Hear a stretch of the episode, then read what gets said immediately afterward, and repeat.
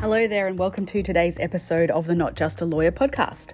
I'm Sarah Avery of Sarah Avery Legal Practice, and today I'll be talking to you about the directions that get given to juries in serious criminal matters and also the directions that judges need to give themselves during these matters.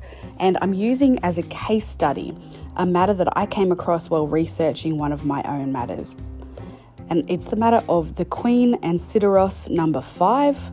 It was before the ACT Supreme Court. The judge was Justice Mossop, and the citation, if you'd like to look it up yourself, is 2020 ACT SC 354. The decision I'm looking at is number five. It was given on the 23rd of December 2020.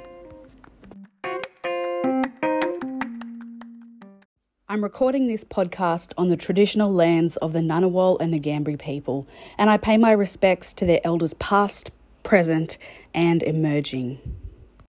Quite often, I'd give you some of the interesting details from a particular matter, but with this one, because it concerns outlaw motorcycle gangs, and I don't particularly want to give people airtime in that regard, I'll just cut to the chase.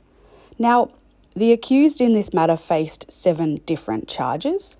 And what I'll be focusing on is not what those charges are, but instead the directions that the judge in this case had to give to himself because he was hearing it as a judge alone matter.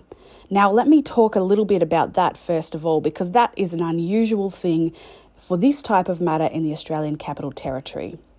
So, as a result of amendments to the Supreme Court Act for the duration of the COVID 19 emergency period, Accused people were able to elect for a trial by judge alone in matters where they would otherwise need to have a trial by jury.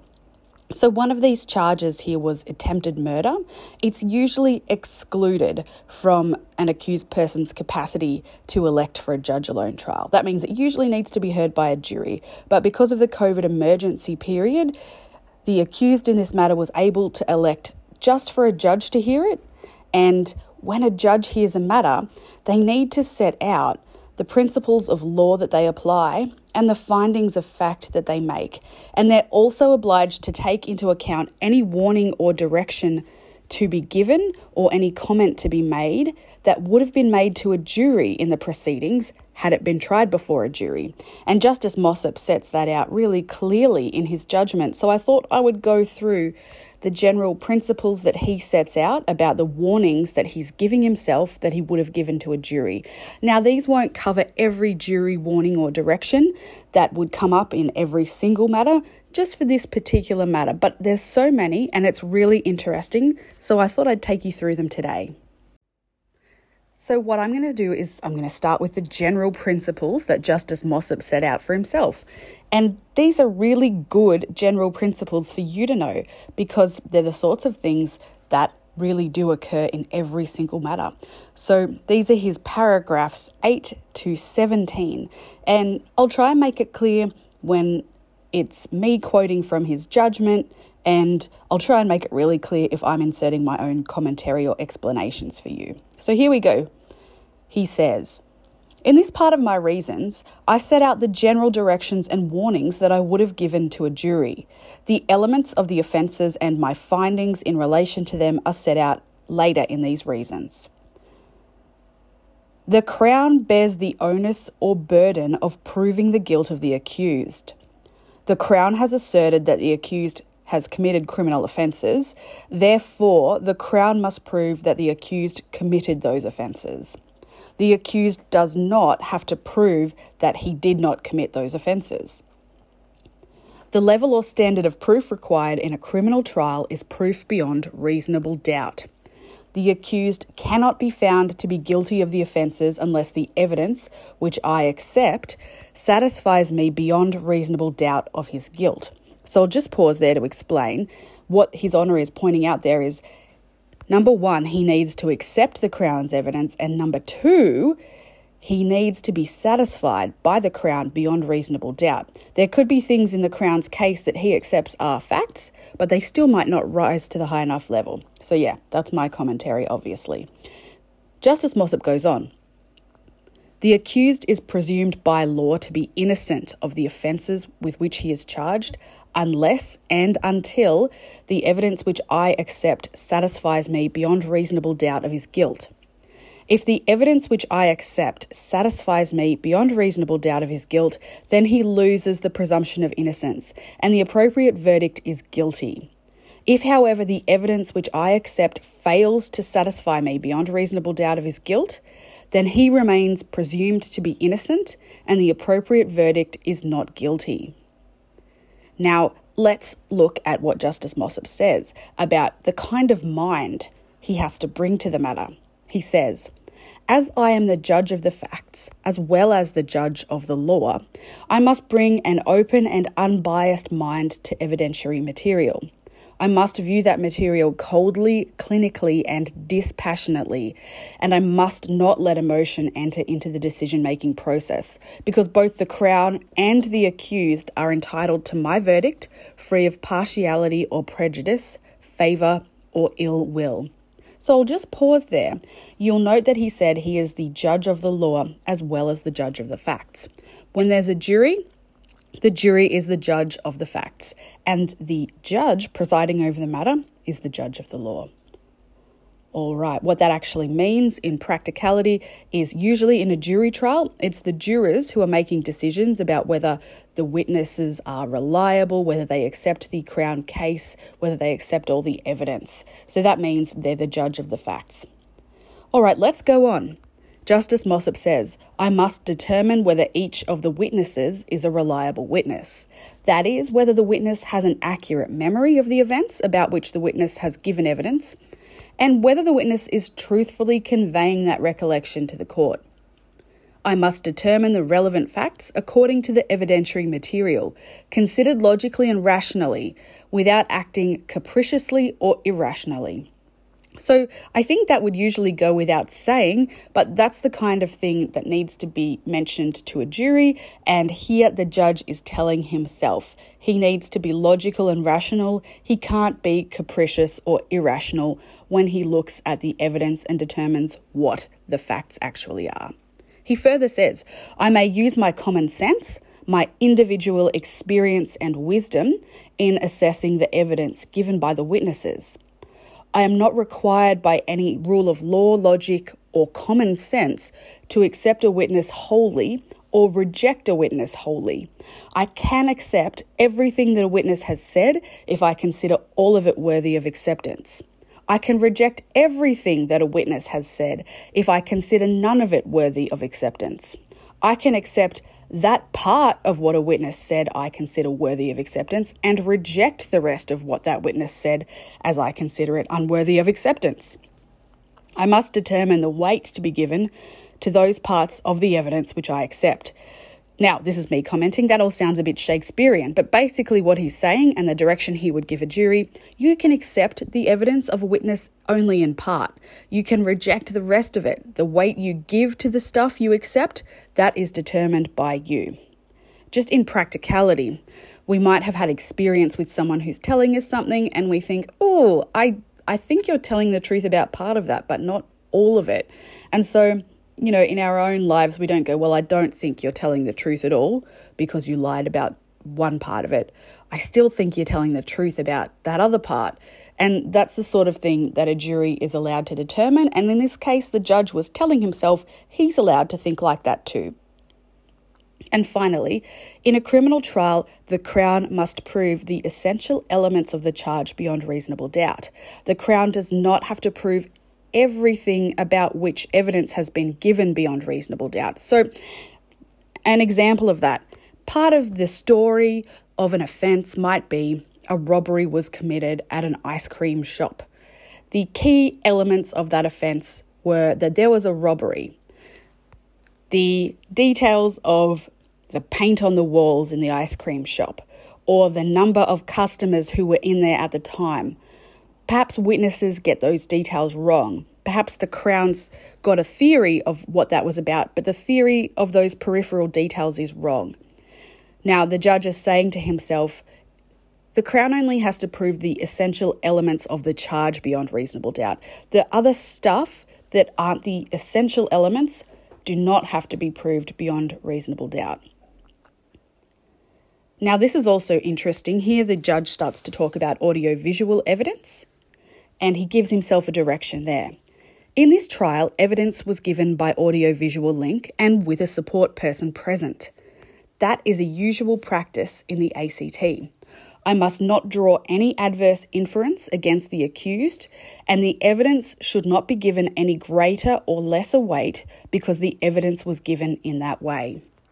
So, what he's saying there, someone's, it seems, afraid to give evidence in court in front of the accused. Instead, they've done it by audio visual link, which means they're elsewhere, coming in by video, and they have a support person. And the judge is saying to himself, he can't draw any adverse inference against the accused. So he can't think, because this person seems afraid of the accused and doesn't want to give evidence in court, I'm, he must be a terrible guy. He also says the evidence shouldn't be given any greater or lesser weight because it was given in that way.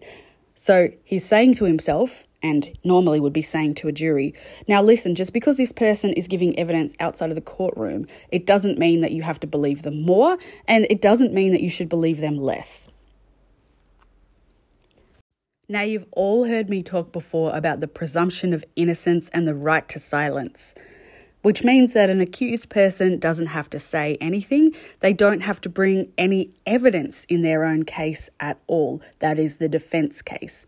Just to clarify that, what happens in court is the prosecution brings their case, and then after that case is closed, the defense has an opportunity to bring its own evidence. Sometimes that involves an accused person giving evidence, sometimes it involves witnesses giving evidence for an accused person, sometimes it involves documents, all the sorts of things that you might see in a case. But the defense does not have to do that. They can simply assert after the close of the prosecution case that the prosecution hasn't made out the case, that they have not proved the elements of the offence beyond a reasonable doubt. So, next, Justice Mossop talks about evidence from the accused. He gives himself this direction. In this case, the accused did not give evidence on oath or affirmation. He was not obliged to do so. The onus at all times lies upon the Crown. At all times, the burden lies upon the Crown to prove each element of each offence beyond reasonable doubt. His Honour then talks about the fact that there are separate charges against the accused.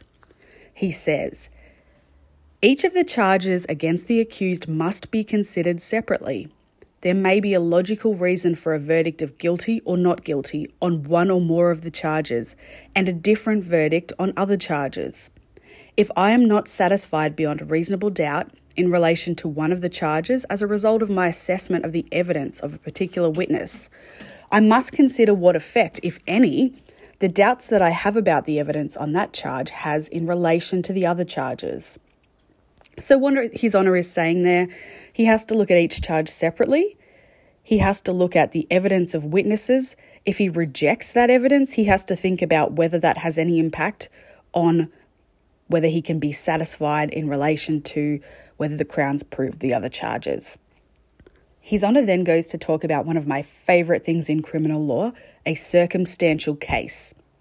It's just a really interesting area to me. And he says, the Crown's case against the accused is largely circumstantial. Except for certain admissions relied upon by the Crown, there is no direct evidence that the accused was the person involved in the commission of these offences and identified by the Crown as offender 2. The Crown must prove that, in light of all the circumstances established by the evidence, there is no explanation reasonably available on the evidence other than the guilt of the accused. This requires that an alternative explanation rest upon something more than mere conjecture. I must look at the evidence holistically rather than adopting a piecemeal approach. Let me explain that so that it makes sense to people who haven't read this type of law or heard about it before. Basically, if you're an accused person, the Crown needs to prove that there is no reasonable hypothesis consistent with innocence. Now, what His Honour was telling himself is that the alternative explanation, so that reasonable hypothesis, it needs to rest upon something more than mere conjecture. In a practical sense, say I were accused of robbery and I didn't bring any evidence at all.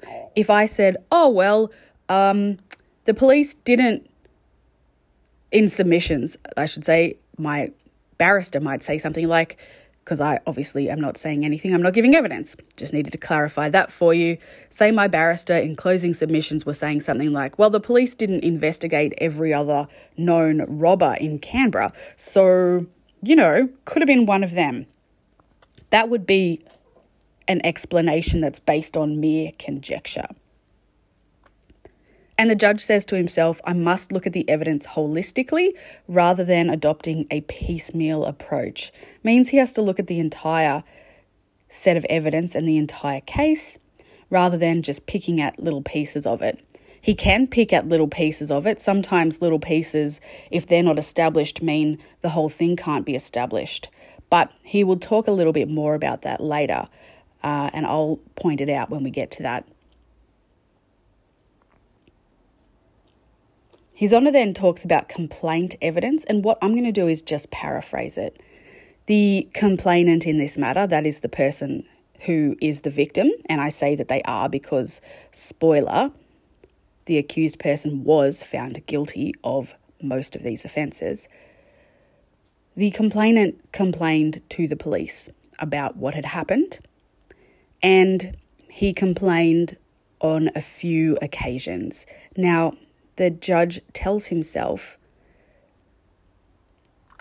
what the effect of a complaint might be. He says, I can use evidence of what was said in the complaint as some evidence that the incident did occur as the complainant says.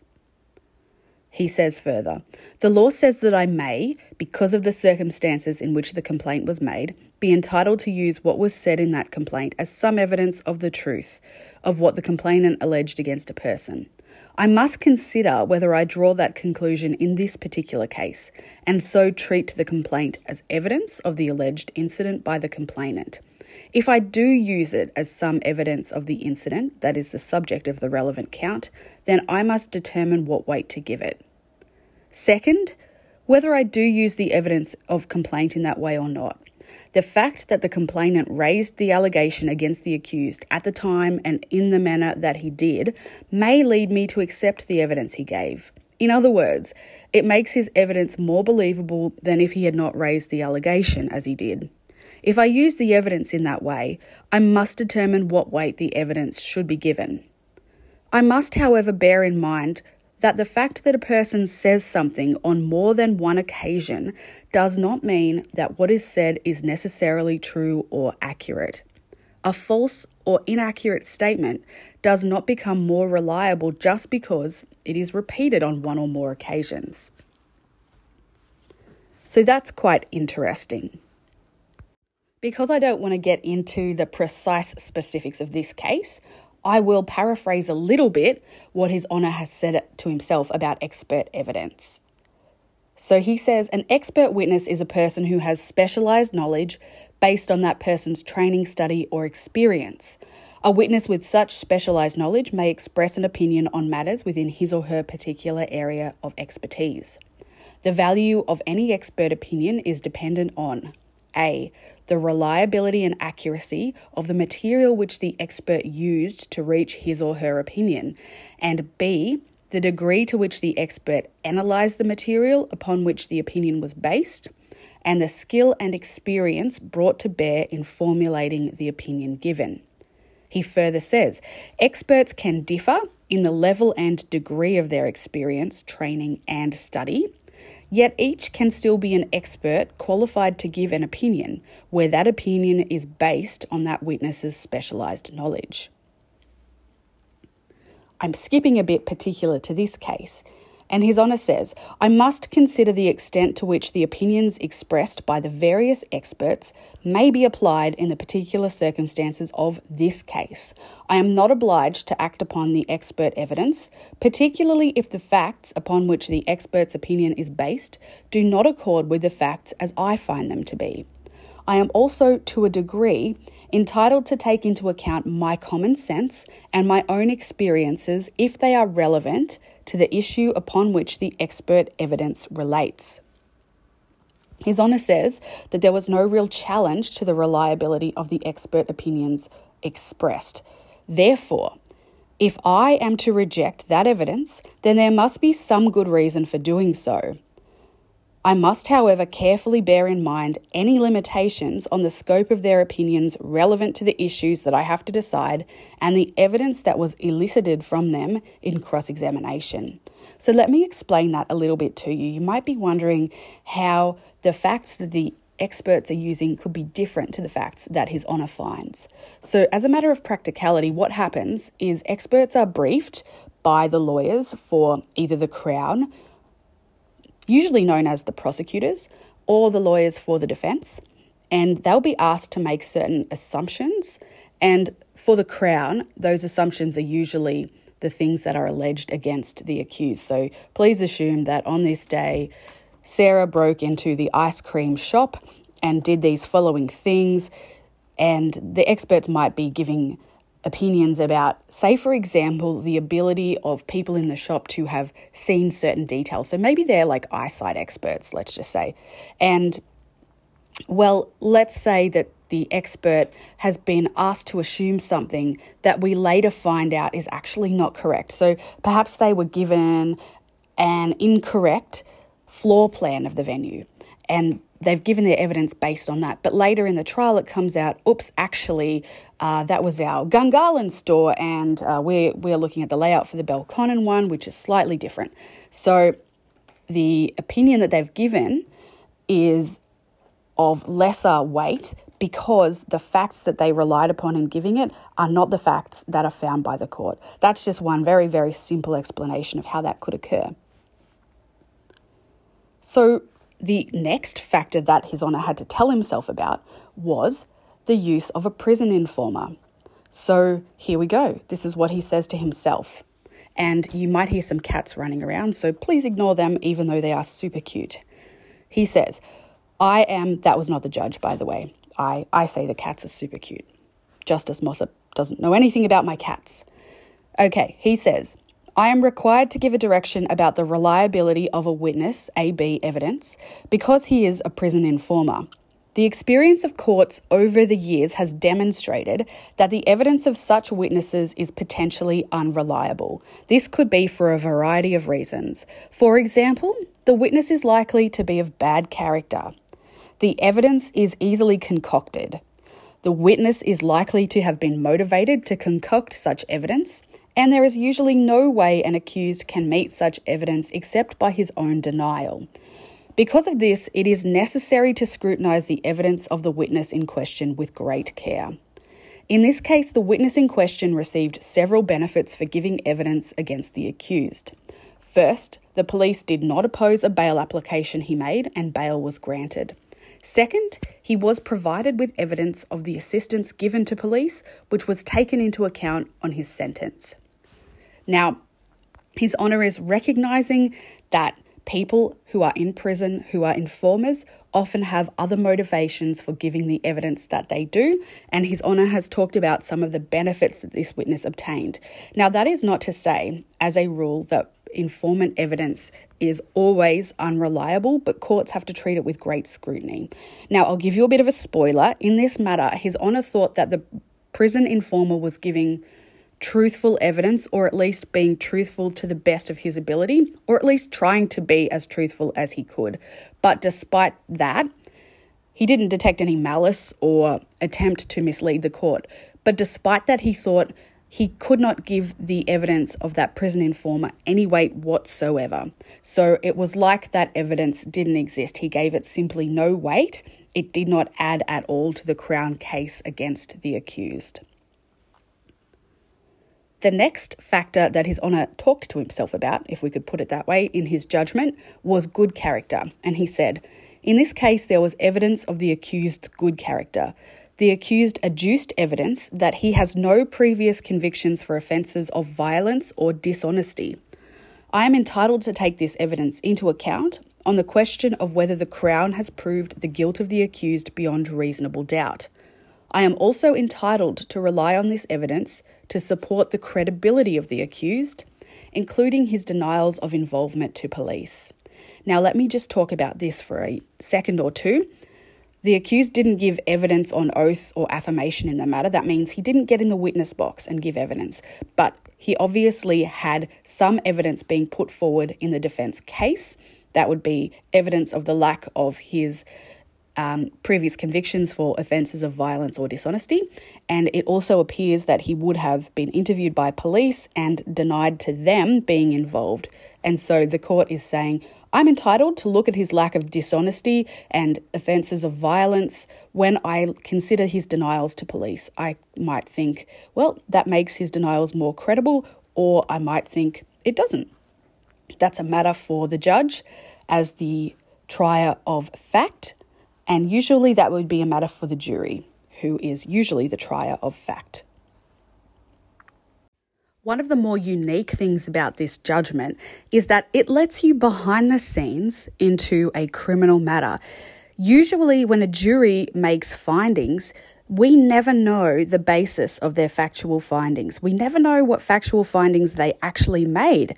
We just know what the verdict is. But because the judge has to set out in detail all of the factual findings he made, this case is a really good opportunity if you haven't had the chance to sit in court and see a whole trial, and most of us haven't because they take a long time.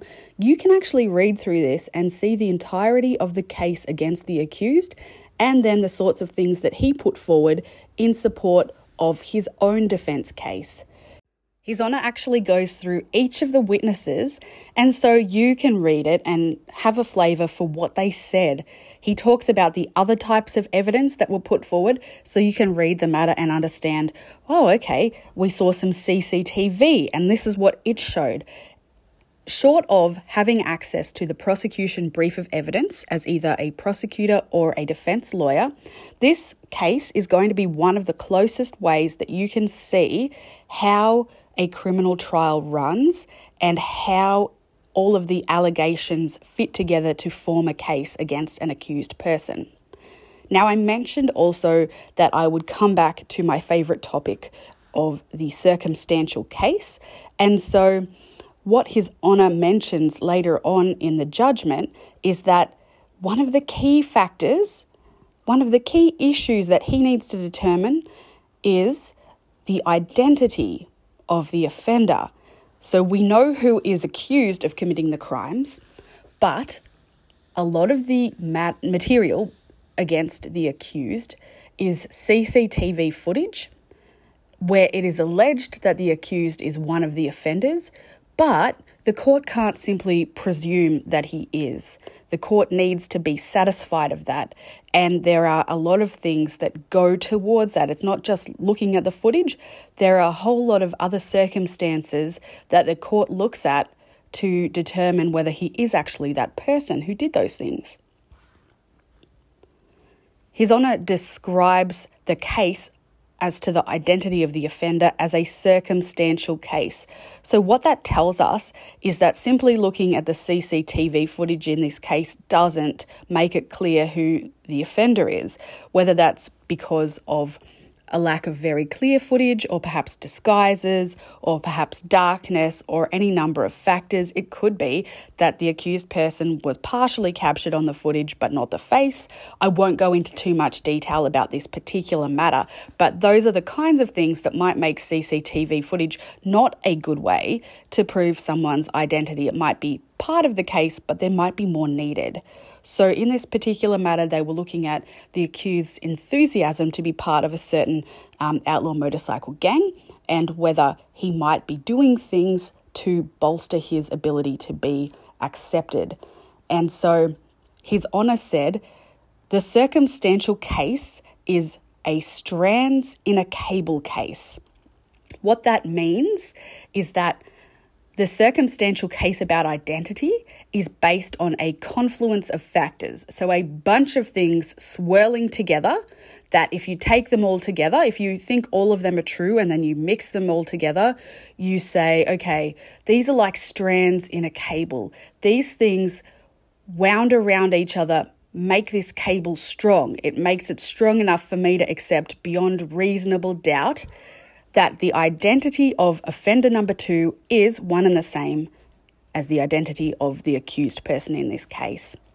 The other type of circumstantial case that could be there is links in a chain, which means that if one piece of circumstantial evidence cannot be proved beyond reasonable doubt, the next logical step in that link in the chain doesn't follow, it breaks apart.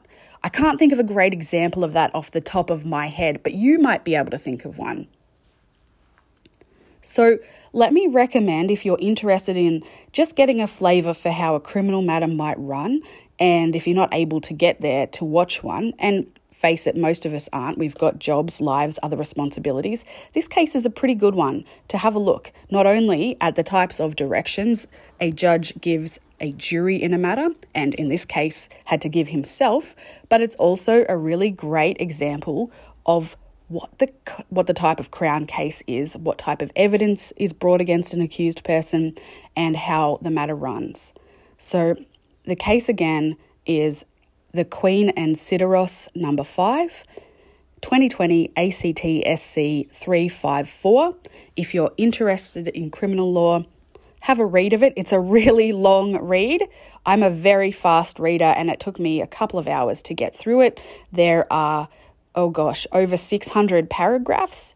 Um, but it's really interesting. And I don't think you'll think it's a waste of time. Sometimes criminal matters are really interesting reads.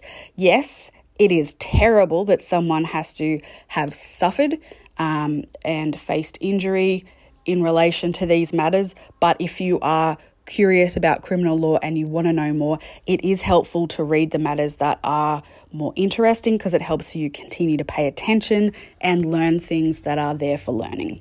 So,